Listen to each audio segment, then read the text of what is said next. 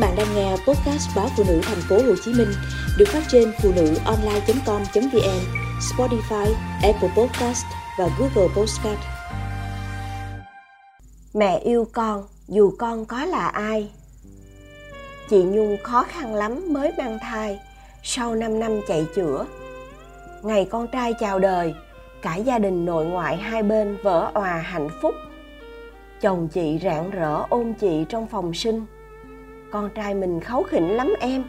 Thằng nhóc khóc muốn nứt tường bệnh viện. Chị xin nghỉ việc một năm không lương để tự tay chăm con. Chỉ vì e ngại bảo mẫu không tốt. Nhìn con trai lớn lên từng ngày, ngoan ngoãn và hoạt bát, chị yên tâm vô cùng. Thời gian trôi qua, cậu nhóc bây giờ đã là chàng thanh niên 18 tuổi, cao ráo với nụ cười tỏa nắng vợ chồng chị cũng chỉ có mình phong, nên dồn hết sức lo cho con. Anh chàng chưa bao giờ phụ lòng cha mẹ. Thành tích học tập tốt, tính cách hiền lành, thân thiện với mọi người.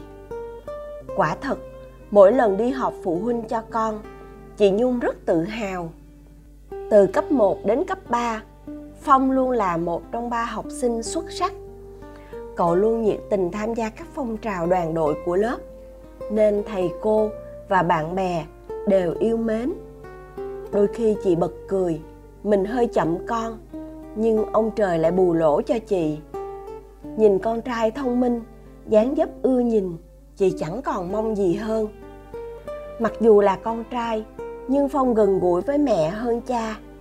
Chị thỉnh thoảng trêu con, bao giờ mới chịu đem bạn gái về giới thiệu với mẹ?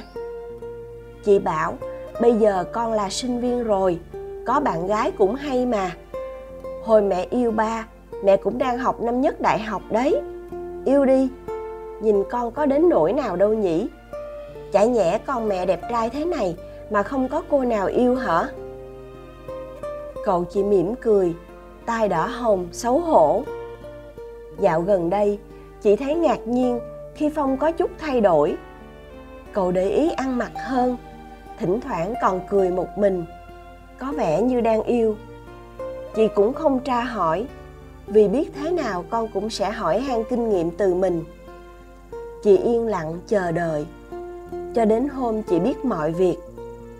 Có lẽ đó là ký ức khủng khiếp mà chị muốn xóa bỏ nhất. Buổi tối ngày giáng sinh, cả gia đình chị quay quần, vui vẻ bàn chuyện kỳ nghỉ sắp đến tiếng chuông cửa vang lên. Một cậu trạc tuổi phong đi cùng cha mẹ, xuất hiện ở phòng khách nhà chị với vẻ mặt khá căng thẳng. Khuôn mặt phong tái nhợt, liếc nhìn cậu con trai. Chị mơ hồ cảm nhận điều gì đó đang xảy ra. Khi cả hai bên ngồi xuống, người đàn ông dường như không thể kiềm chế, cất giọng gay gắt anh chị có biết con trai anh chị đã làm gì con trai chúng tôi không? Cậu ta quyến rũ, dẫn dắt con trai chúng tôi vào con đường sai trái.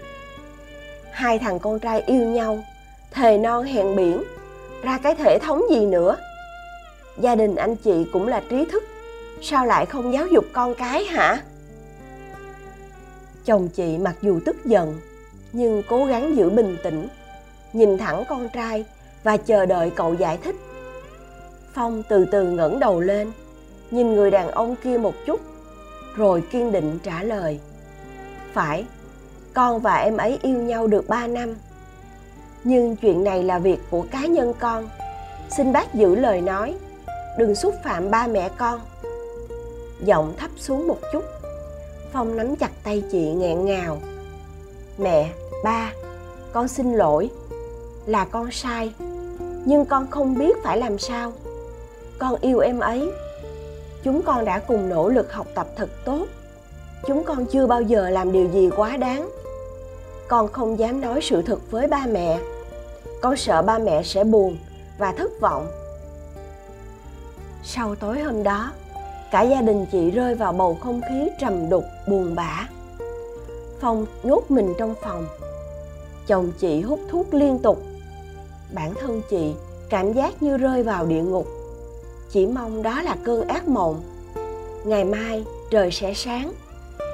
Nước mắt chị ướt đẫm vai chồng. Chị và chồng đều hiểu rất rõ, đồng tính là điều thằng bé không hề mong muốn. Vợ chồng chị quyết định để con được sống thật với bản thân mình. Con có quyền được hạnh phúc. Vợ chồng chị gõ cửa phòng con. Nhìn con gầy rộc đi mà lòng chị thắt lại. Chị quàng vai thằng bé vỗ về ba mẹ yêu con. Cho dù con có là ai đi chăng nữa, con của ba mẹ tài năng, giỏi giang thế này mà. Con hãy sống như con vốn là. Chỉ cần mang lại những điều tốt đẹp cho mọi người, ba mẹ chỉ mong con đủ vững vàng, dũng cảm để bước qua mọi định kiến xã hội.